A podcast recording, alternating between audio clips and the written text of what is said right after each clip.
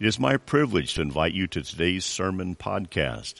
I have made the apostle Paul's prayer request my own when he states in Ephesians 6:19, "Pray also for me, that whenever I open my mouth, the words may be given to me so that I will fearlessly make known the mystery of the gospel."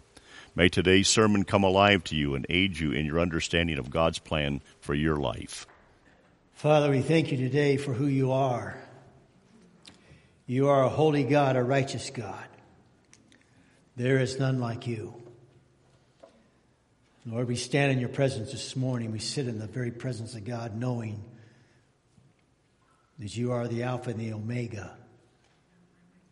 You're the beginning and the end of all that there is. You are the first and the last. Jesus, you are the Lion of Judah. You are the King of kings and Lord of lords. This morning, we sense your presence and your power. We give you thanks for who you are.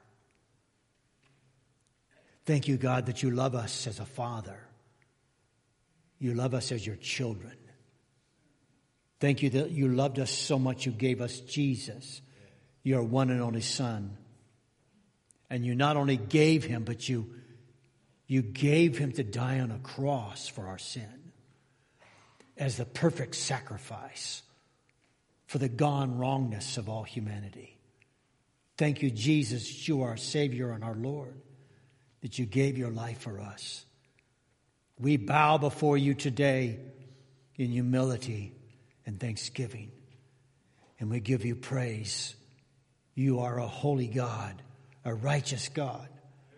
And we are so grateful today that you have set us apart and you have made us the holy ones, not because of who we are, but because of who you are.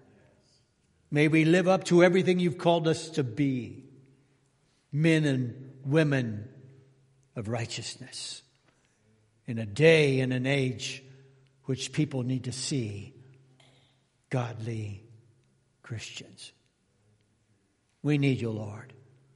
We cannot live this life without you. It is you in us that makes us righteous. And we give you all praise and glory this morning. In Jesus' name, Father. Amen. Oh, thank you, guys, for that great, uh, for that great song just want to chat with you a second before I uh, get up on the platform there. Where's, uh, where's Bob Donahue, our missionary president? Bob, where is you? Oh, there you are. Come on up here, buddy, would you? Come on. He's got his tie on. He's all ready to go. Get up here a little quicker, man. You're moving too slow. This is, your, this is my time. I love you, man. All right. You're the man. Yeah, right. You are. hey, so uh, I want to. I just want to kind of tell the people a couple things that's going on. But you're the leader in our missions department. What are you giving that to me? I got one of these on. There you go. Yeah. Okay. I'm the one that needs it right. yeah. So uh, here's what I'm thinking. Aren't you a, a member of the church board? Yes. So you might know what's going on on the board level. It seems to me like you guys met this last week, uh, maybe interviewing a pastor. He didn't know it, but we were, yeah. Oh, you were okay. All right. now, uh, how? What night was that? Friday night. Friday, night. Oh, yeah. Friday night. Friday. Night. How, how long did that take? Uh, we thought it was going to be an hour, or so about three hours. Three hours. Three hours. You guys are doing your job. Had a lot to talk about. Yeah. Had a lot to talk about. So you guys are at work. That's that's good news, isn't it? Yeah. So we're praying for you. We want you to know the church is praying for you, and then and uh, I talked to Eldon Sheets this morning, our, our church secretary. He's not the guy that takes the notes. He's the, he's the guy that oversees this process for us with our district office. And uh, so that's good news. So we're, we're moving forward. And we're going to be praying together about that. We continue to pray. We need the that, prayer. Yeah, that God three. How many gave three hours for the church on Friday night besides the church board? Huh? Anybody like that? Not me. I was watching a game or something. I don't know if there's anything. Yeah. And then uh, this is a unique week. Well, in two weeks, we have a special missionary speaker all the way from Myanmar. Myanmar. Yeah. Is that I used to say Myanmar, so it's Myanmar. We'll forgive you. Myanmar. Okay, I'm forgiven. So and who's coming? Jubilee. Jubilee. Is that his? Is he a part of a group named Jubilee, or is that his first name? That's his first name. First name. Yeah, And he he's been here before, hasn't he? he has. All right, he's been here before. And he's going to be here because he's coming to the United States because of General Assembly. Yes, he's a delegate. All right, so this June is what we call General Assembly. It's happening in Indianapolis, I believe, right? Right. And there will be thousands and thousands of Nazarenes from all around the world, 164 world areas, um, over 30,000 churches.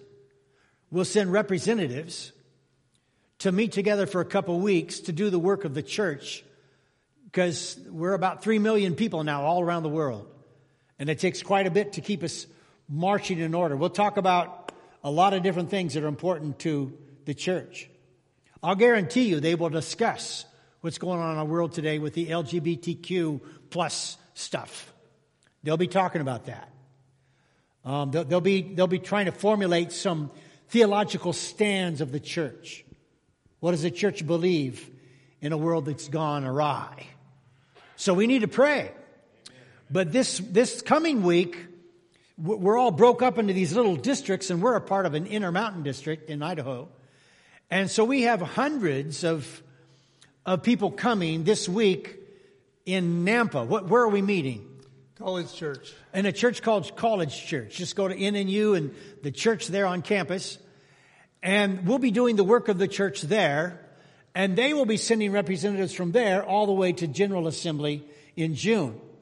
Now, we said all that to say Jubilee, coming from Myanmar, he's going to be one of our speakers. So we kind of, we, we kind of reeled him in since he's going to be here to speak with us on the 21st of May. That's in a couple Sundays. 21st, yes. Yeah, okay. Yeah. I'm looking forward to that. Can I say something about that? Yeah, We yeah, need absolutely. your help. Can you help us? Two things. One, we need you to bring some food. We're going to have a big dinner afterwards, but it's going to be potluck. Potluck. Okay. Bring a main dish, bring uh, salad or dessert kind of thing, and we'll provide the drinks. Okay. Yeah, right after service. And that'll be a great time to fellowship and get to know Jubilee. So that's in two weeks. Two weeks All now. right. I'm looking forward to some uh, baked beans, some coleslaw, potato salad, fried chicken. Fried chicken, that sounds You bring good. some fried chicken? Uh, maybe, yeah. Honey, can we bring some Kentucky fried chicken? No, fried chicken. Okay. She's looking at me like, woohoo. Um, I think we're going to have tacos too. tacos. Oh, yeah, Ooh, nothing like chicken tacos. that's right. All right, just make sure it's chicken. All right. So this is awesome. Now, now this Wednesday night, this is when we kick off our Wednesday night services at District Assembly. But it's going to be a mission service. It is. And I love that. And, and we're going to be talking about the call of God on people's lives. Now, think of this for a moment, Wednesday night. And we're all invited. Uh, you don't have to be a delegate to go to this. We're all invited. So, Wednesday night at 7 o'clock at, at College Church in Nampa. And, and we're going to talk about the call of God, which is pretty cool. Um, tell me about the call of God. What's that like? Yeah. Well, God calls in all kinds of ways, He does. and uh, sometimes more than one call. Does He call children? Yeah. In fact, most of our missionaries, this is true, that are serving today, we've got hundreds of them out across the world. Most of them were called when they were children or young teens. You're right. They, they- we call that the 414 window. Yep. And it's Um, real. Absolutely. So when we have missionaries here, we want we want them to be around our kids. Right. Yeah. Absolutely. And we have a number of children in this church who feel they have a call to ministry. I'd have them stand right now, but most of them are in junior church. Eh, We have any we have any young people right here that are called yeah, feel a call to ministry? Put your hand up if you do. Call to ministry? Anybody? Okay. I know we got a bunch. Sometimes God calls just for a short term, for Sure. something.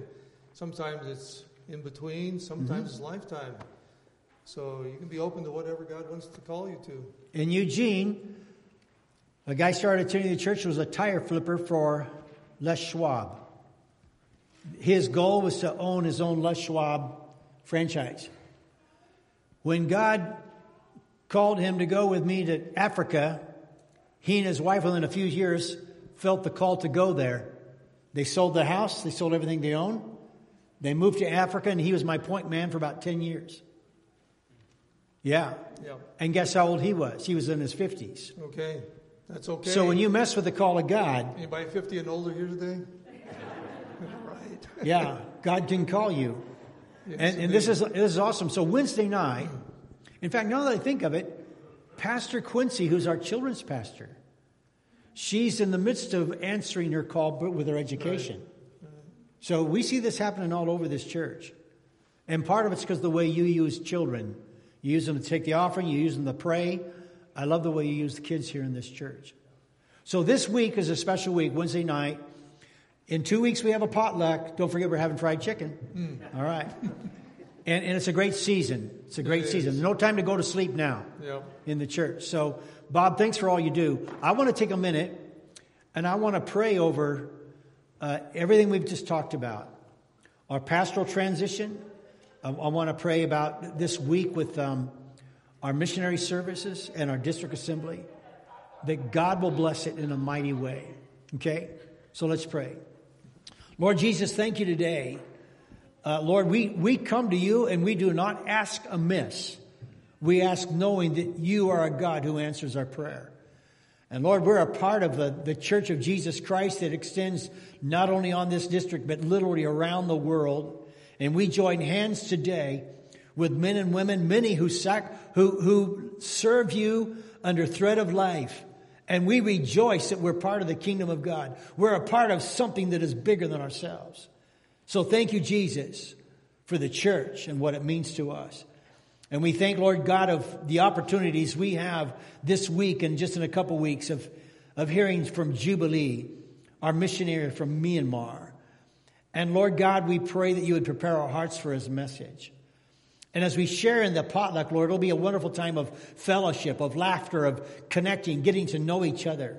And Lord, we pray upon that day that it'll be a wonderful day of celebration. And this week, Lord, as we gather together for district assembly, we pray your blessing upon our district superintendent, upon all of our delegates, upon all of our missionaries and those who are going to be there. And Wednesday night, Lord, specifically, as we celebrate the call of God upon men and women into full-time ministry, part-time ministry, short-term ministry, God, you've got it all covered. We lay that before you in Jesus' name. And we pray, Holy Spirit, that there be a breakthrough in the church, in the Intermountain District, when since your presence and your power, may it not just be a time for meetings, but may it be a time to experience the presence of God in a brand new, fresh way. Lord, encourage our people, encourage our leaders, bless them as they lead us. And Lord, we give you praise. Now, Father, for our pastoral transition, I thank you again for our church board leaders, their diligence, their tenacity, um, their sacrifice, their commitment. Lord, we continue to pray. I pray, first of all, especially continually for a spirit anointed unity among them. May they be of one heart, of one mind, of one thought. And Lord, sooner or later, they're going to bring us a name of a man and a woman who will be our new pastors. I ask that you would be with us as we walk through every step of this process, that we might sense, Lord, your divine leadership, your providence upon our fellowship here at Mountain View. And Lord, we will give you all praise and glory as they continue um, to interview, to pray, to seek your face and your will, because Lord, we know this is eternal business. Now we give you, oh Jesus, all praise and all glory in your precious and holy name. Hallelujah. Amen. Amen. Amen, church. I'm getting excited. Are you getting excited? Sure. I am. I better preach now. Okay. Hey, would you say thank you to Bob? Give him a, a round of applause. In case you don't know, Bob served many, many years in the Philippines as a professor at one of our schools, and he has a passion for students and for ministry. And, I, I've learned to love this guy. Well, hey, take your Bibles and open them up to an Old Testament passage. We're going to go to, um, to Psalm 139 this morning. And I'm going to ask you a question. Do you realize Um, now you're going to say, do you realize what? Well, you're going to figure it out in a minute or so, but uh, do you realize? Um, this morning I, I, feel led to pick up kind of where we were last week. Now I'll try not to be as hard on you as I was last week, but um, I've had complaints all week long that uh, this attitude thing, that uh, well, wives have been on to husbands and husbands on wives, and it's not my fault. Okay, don't shoot the messenger.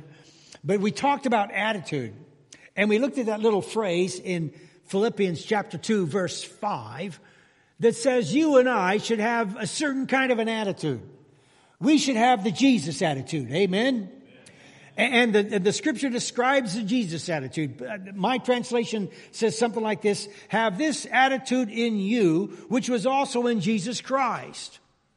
So we, we, are, we need to have this attitude and, and the scripture kind of delineates what this attitude looks like, what you and I should be. We should be people of encouragement. Amen? Amen? We should encourage each other. Spur one another on, is what it says. Uh, we should be people of tenderness. Can I get an amen for tenderness? Boy, I need that. I need to be reminded to be a man of tenderness. Because sometimes I don't want to be. I want to share my opinion. That's pretty important. You're entitled to your opinion even though you are wrong. And I'm right. How do I have, as a, as a man, a, a spirit of a, a tenderness like Jesus did? Compassion is another element. Am I a man who compassionately cares about the concerns of our world and of people? This morning I've heard a myriad of prayer requests. And, and, and as I've heard these requests, the Lord has reminded me, Pastor, care about these requests. One of our men who um, has been in my, my, my welcome class every Sunday morning, he missed this morning because he had to go to work.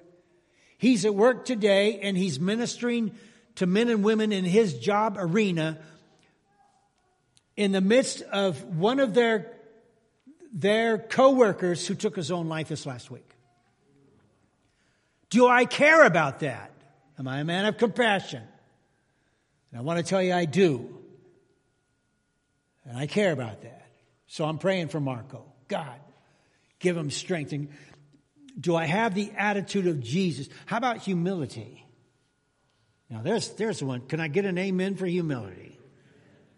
There's one for some of us, including myself. Yes.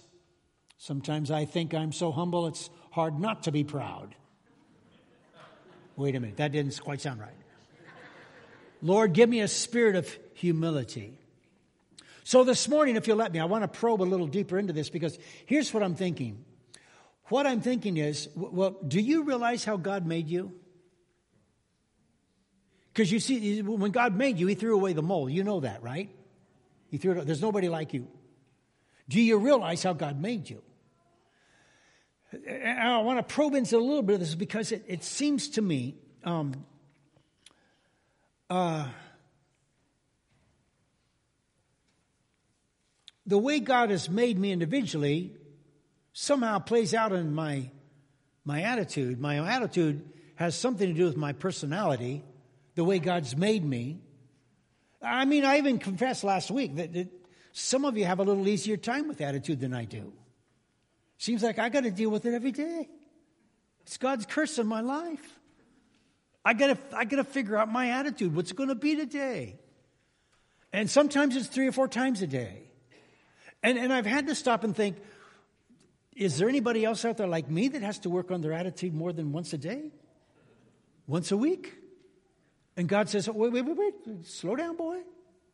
Check your attitude. Um, so I'm thinking of two scriptures. The one is we already we already mentioned, just just the one we did last week. It's just a thought. Have this attitude in you, which was also in Christ Jesus. But then I want to read from Psalm 139 because this psalm, written hundreds and thousands of years ago, the psalmist was in tune to how differently and uniquely God has made us. So as usual, I, I, want us to stand as we read the Word of God. We're going to start on verse 13. It'll be on your screen or turn in your Bible there. We're going to start to verse, uh, verse 13 of, of, Psalm 139. And um, in my Bible, I've, I've written the three O's in this chapter omniscience, omnipotence, and omnipresence. And, and this passage shows the omnipotence of God, his omnipresence, his power. So, so here we go. This is the psalmist praying out to God. For God, you, you created my inmost being. And I love the way he puts this. You knit me together in my mother's womb. I praise you because I'm fearfully and wonderfully made. Uh, your works, oh God, are wonderful. I know that full well. My frame, it was not hidden from you when I was made in the secret place, when I was woven together in the depths of the earth. Your eyes, you saw my unformed body. And all the days ordained for me were written in your book before one of them came to be. Wow, that's a powerful thought, isn't it? How precious to me are your thoughts, O God. How vast is the sum of them. Were I to count them, they would outnumber the grains of sand. And when I awake, I am still with you. Don't you just love that? Don't you just feel the personal passion of an individual crying out to God, God, I sense your hand on my life from the very beginning. And that's us. Well, Lord, uh, thank you for your word. This is an awesome word, God. So hide, hide me behind the cross. Lord, we want to see you today. Protect me from saying anything I shouldn't say. May I speak only the words of truth of the gospel that you've planted in my heart and mind this morning for the people. May I feed them and feed them well. So when we go from this place, we'll be full of the knowledge and the spirit and the love of God. Lord, I need your help. I can't do this without you. So anoint my lips and my heart and my attitude, Jesus, that we would see you today. In your name we pray. Amen. Amen, church. I love you to church. Did I tell you I love you today?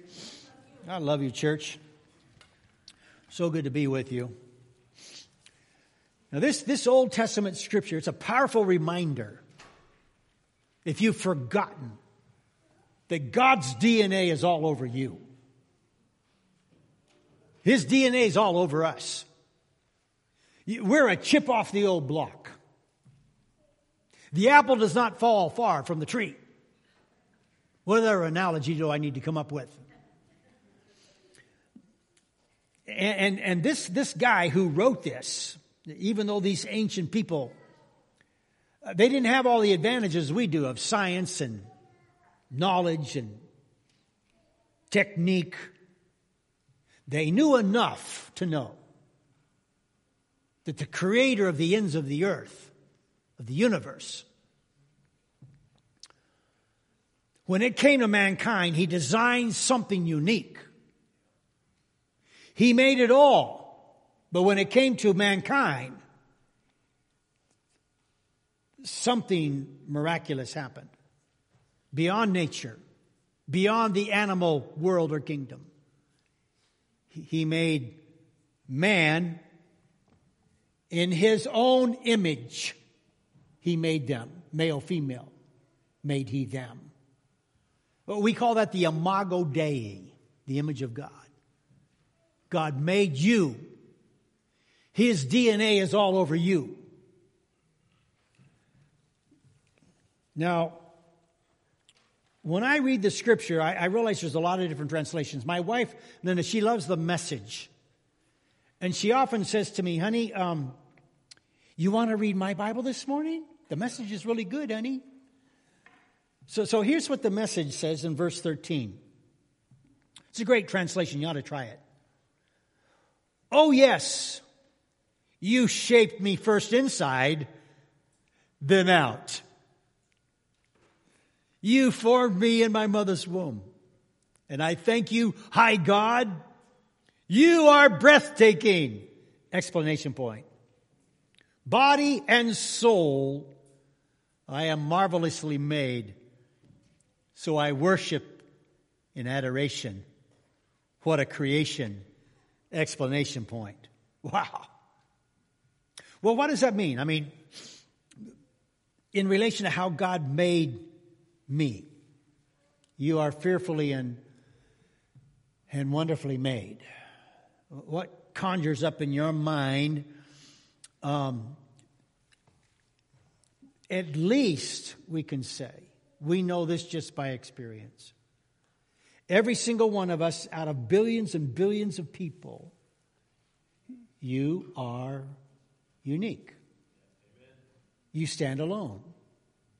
There's no one like you.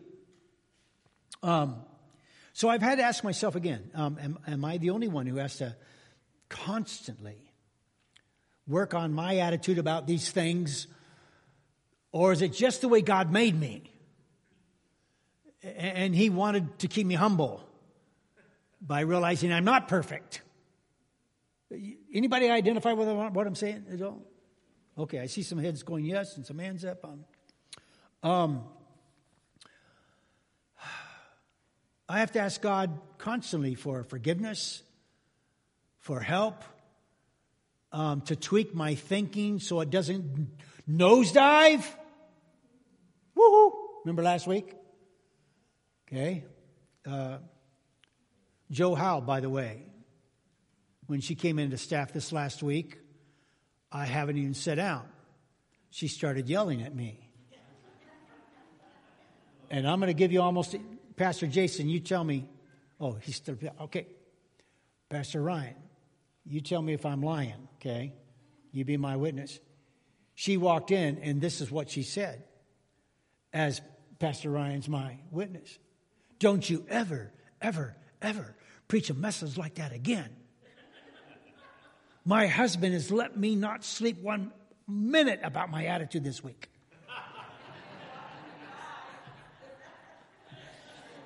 So I don't know. Maybe Joe Howell or I have a little bit more in common than my thought. Now remember, we define this attitude as an inward feeling with an outward expression or behavior. That's my attitude. I feel something inside and it comes out. You know, I, I specifically remember as a pastor, a young pastor in my first church, remembering that if I had a problem with, with someone or an attitude or something in my heart, in my mind, that I did not address before I got in the pulpit, it came out. Come on now, come on. I'm talking about me. And I, I, I, even though it was many, many, many years ago, decades ago, I remember God dealing with me on that issue. You cannot take unresolved issues into the pulpit. The pulpit is no place for negative speak. You need to deal with that biblically outside of this, right? Boy, I gave you all another good place for an amen there and you missed it. Could have chewed me up on that one. So, I, I, as I've been putting this together, I'm wondering the way God made us, the way God made me, does it have any bearing on my personal attitudes? And I think I've come to the conclusion that it does. Uh, you know, in just a few weeks, uh, my, my seven brothers and sisters, well, now there's six. One of us passed last, last year. My, my seven brothers, six brothers and sisters, we're going to get together with our family. We do this family reunion. We get together as often as we can. We're going to be up in Cascade. There'll be about 40 of us. And we come all the way from Missouri, and we used to come from Australia and California and different places, uh, Arizona. And we just, we, we get together and we have a great time. We laugh, we reminisce. Last, last time we had, we had memorial services for two of our, our, our siblings' children. Uh, this year we'll have a memorial uh, service for my sister. So we cry together, we laugh together, we reminisce, we reminisce. And I look at my siblings, and I, and, I, and I think this often I think, how did we wind up so differently? I mean, I have a twin brother. And and we look a lot alike. Uh, some people confuse us, but still, we're, we're totally different. We have several sets of twins in my family uh, cousins and aunts and uncles. But we also, we were raised in the same home, had the same parents, raised in the same church. Look how different, and, and, and you've got to say, well, what's that about? Well, the psalmist just kind of boils it down and he says, I am fearfully and I'm wonderfully made. That is a simple way of saying I'm unique. When God made me, it was a very personal thing, it's a very individual thing. Which, which, if I wanted to take time, I could go all the way into children, the unborn child, and we could talk about the importance and, and the way that, that this psalmist realizes God knew him before he was even born. It was the hand of God that knitted that child together in the womb. Boy, if that's not an issue for today. So we're unique. Um, you know, the Bible describes us um, kind of this way uh, as being body, soul, and spirit, right? So say that with me body, soul, and spirit. It's what theologians call a trichotomy. Tri is three, so it's a trichotomy. Some say there's a dichotomy, just body and soul, but tri- Paul talked about it, bodies. For instance, in, in Thessalonians, um, he says in, in, in uh, let's see, this is 1 Thessalonians 5.23, May the God of peace himself sanctify you entirely, and may your spirit, soul, and body be kept, become, be kept blameless until the coming of our Lord Jesus Christ. So now the body, this, this thing here, the body is, is temporal. It's not going to live forever. Uh, it's, it's solid. It's a mass. It's physical. So uh, I can, I can feel it. I can touch it. I can, I, I can uh, see it. I can smell it. Uh, maybe I shouldn't have gone there. Anyway, you can, all these things. We know my body is physical. It's, it's material.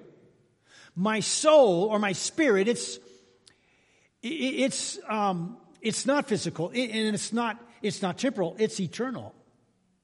So my spirit and my soul, that, that piece that makes me up, that's different than you, that, that temporal part of my life, it's what we call, it's, it's what we call personality. The soul, the spirit, my body is just kind of like a garment. It's kind of like I put on a robe while I'm here on earth, and someday it will be gone. But not, not the real me. The me that's, the real me's inside me. The spirit, the soul will live on forever and ever. It, it shall not die. So it's eternal. My intellect, my will, my emotions, my mind, my conscience. Uh, this, this is the spirit, the soul of man. This is who I am. Hence, this is where my attitude comes from. Are you following me? It's the design of, of God. And the reality is, every, every one of us has an attitude, but also every one of us has a personality. Now, we might have a little fun. Let's see, what time is it? It is now quarter till. Hmm, I'm running out of time. Uh, I think it's important to understand this. Uh, let me tell you a little bit about myself. Years ago, when I was in my first church, my first pastorate, I had my very first uh, retreat with my church board. So we went up to the San Jacinto Mountains, drove up in there in a, a, a, Toyota 4x4 pickup truck. It was raised up. It was pretty cool looking. Went up there with one of my buddies. And after the weekend, we're driving down the San Jacinto, San Jacinto Mountains after the board retreat with my kin, my buddy Ken, who was an ex-sheriff.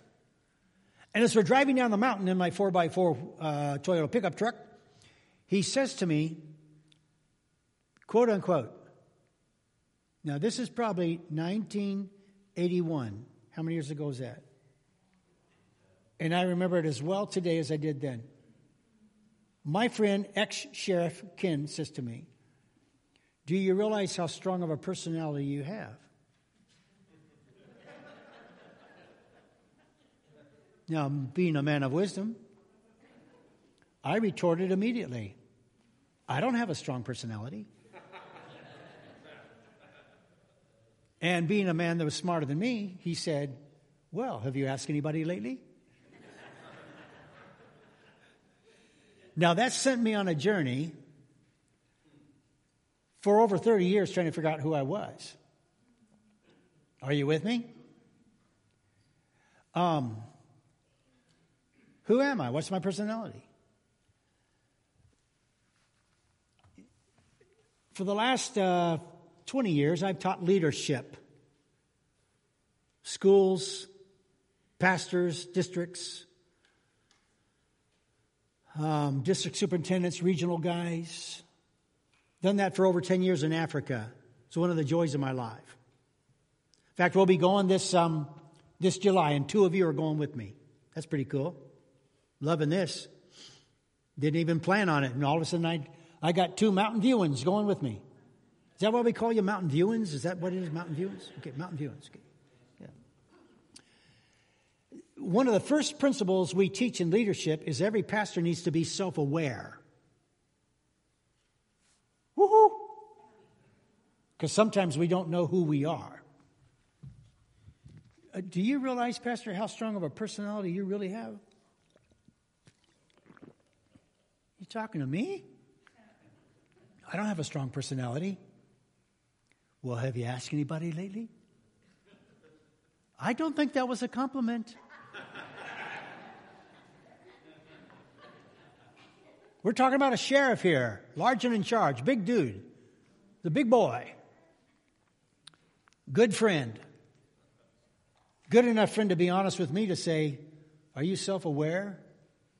He didn't even know that terminology. You see, pastors are just like people. We carry into our ministry our past, our environment, the way we were treated, our education, everything about us comes into the ministry. And if we have unresolved issues or we don't know who we are, we don't lead well.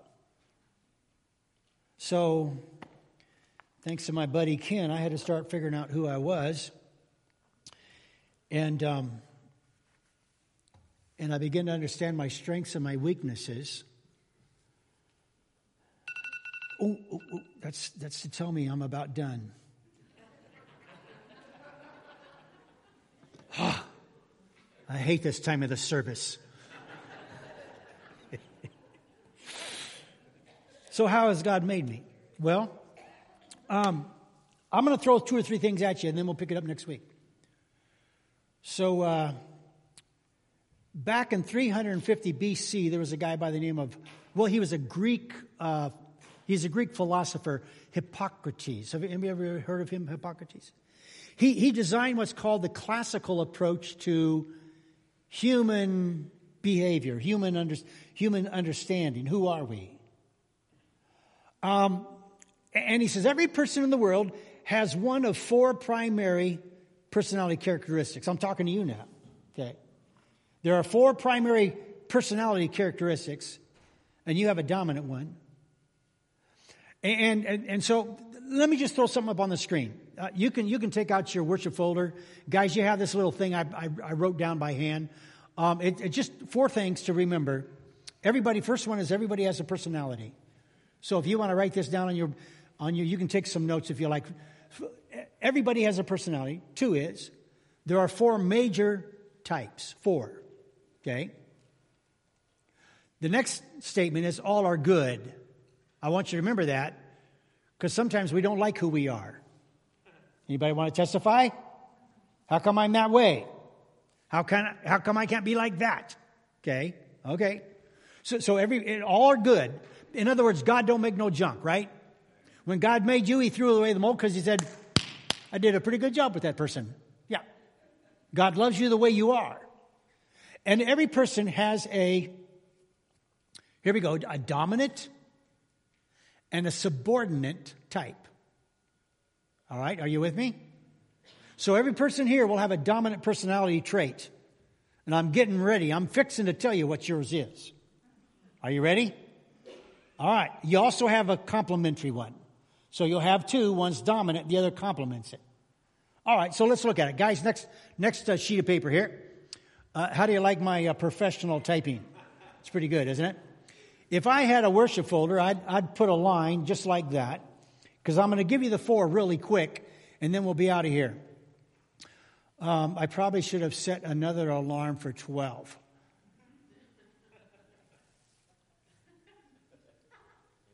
Just looking for someone reaching for their phone. There's that. I see my, my time maker back there. Kevin helps me in our welcome class. Last week, he set the clock for 20 after. I kept going, and at one minute before, I wasn't through, and someone knocks on the door and says, Church is starting. oh, shoot. Okay, on the top left, see that C word? That's choleric.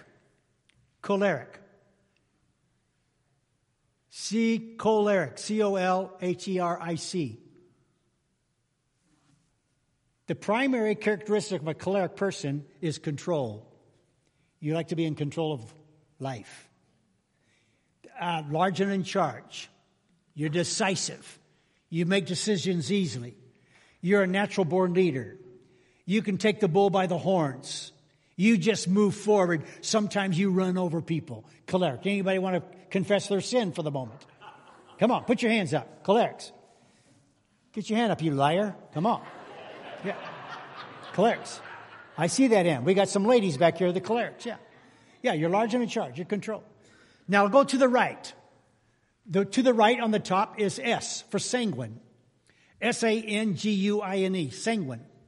Now remember, this comes from Hippocrates. This is kind of like the classical approach. Um, and and we'll, we'll play with this a little bit more as we have time. But the sanguine, the primary dominant trait of a sanguine is they like to have fun. They're, they're fun people. Um, they're, they're usually loud. Okay. Uh, they're the life of the party. Uh, we had a sanguine female pastor in Eugene Church. You knew when she was there because she would open the door and she was just off yelling, laughing, talking. Everybody knew she was there and everybody loved her. She was very outgoing. She was a very colorful person. Uh, any sanguine females here this morning? Just put your hand up, confess your sin. Sanguine females, come on. Come on, come on, get them up there. I got that one. Okay. Any other? Okay. Um, any sanguine females just want to lift your purse up a second. Lift your purse up. Mary, you raised your hand. You want to lift your purse up? Oh, look at that. Mary, come here. Come here. This is a good example. Mary, come here. Come on, Mary, hurry up. Come on, come on. I don't have much time. Yeah, bring your purse. Bring your purse. Come on. Hurry up. I don't have all day for this. Mary, you're not, you're moving slower than Bob, actually. That's hard to do. Okay. So, first of all, Mary's sanguine. That means she's outgoing. Now, on a scale of 1 to 10, I wouldn't consider her to be, whoa, this sucker is heavy. How do you even carry this? You see, a sanguine female always has a large purse. It's always open. Well, look at that. She doesn't pay attention to details, right? And she's got everything in here but the kitchen sink. Okay, so let me just prove it. Okay, so Go. We have a purse within a purse. And look, oh, I'm surprised. It's, oh, it's not open. Look at, she's got a wallet in here. Got lipstick. There's everything in here. I'll, I'm not even going to tell you what I see in here. She's, this is her purse. So she's got a big purse. I'd say this is kind of flashy. You think so? Yeah, I think it's flashy. You want one? Yes, I do. so Mary she a good example of a sanguine female.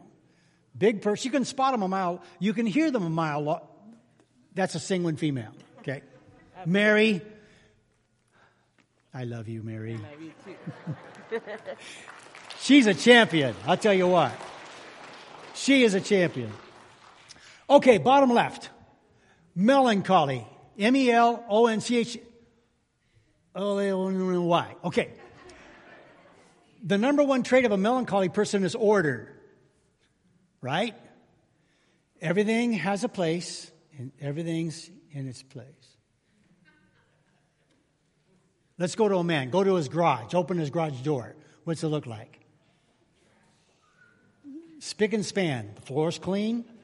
If he's a high melancholy, all of his tools are in order there's not one out of place. I knew one guy that had his tools outlined, so if he took the tool down, you know exactly where it went back. Melancholy. Uh, any melancholy men here? Come on. You like numbers? You're orderly. You're organized. Back there, I see that. Okay, come on. So, uh, some of you guys are not confessing, and I'm gonna, I'm going to pull you out. There's, there's an orderly guy right there. Come on. Ron, are, are you melancholy? No? What are you, Ron? Schizophrenic? No, no, no. So I'm sorry. I'm sorry. I should have not have said that. Ron, what are you? Which one are you?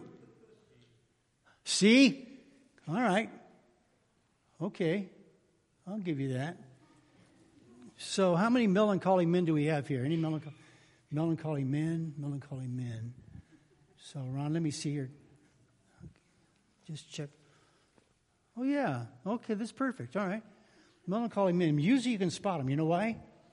They, they used to carry an organizer right here because they're orderly, right? So you spot a melancholy man because he's got his organizer, and you say, "I need a, I need a pen." He'll usually have two or three. How many? How many do you have, Ron? One?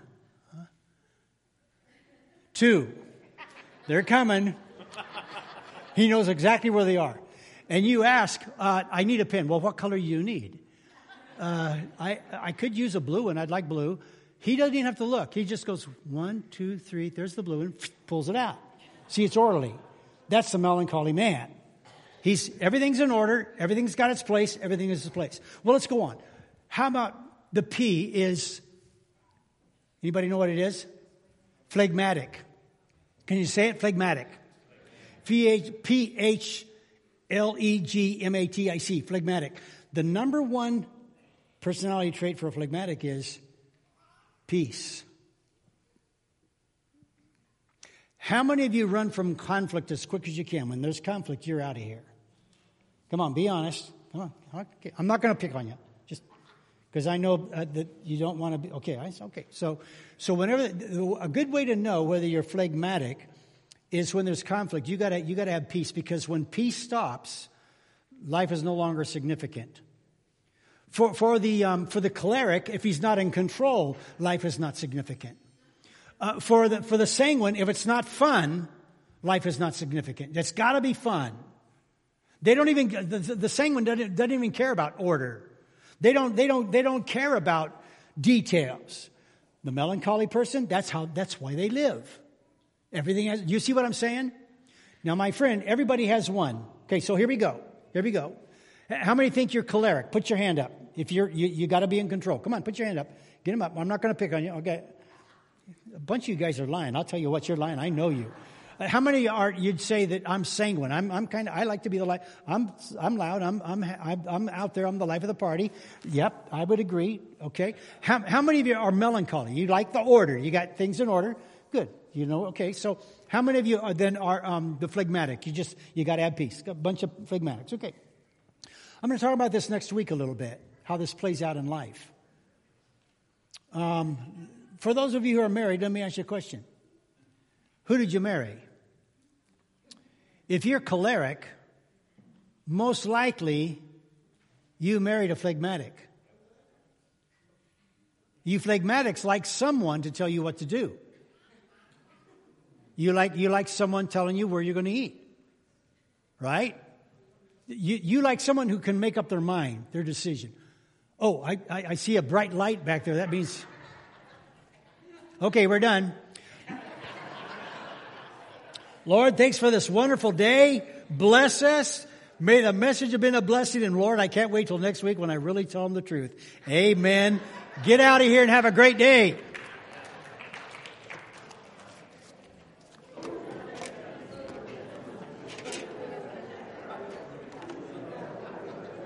I want to thank you for joining today's sermon podcast. You can find a copy of today's sermon, as well as other sermons, and the sermon outline from today on our church's website, www.mvcnaz.org. It is my prayer also that you will seek out a church home that recognizes the authority of the Bible.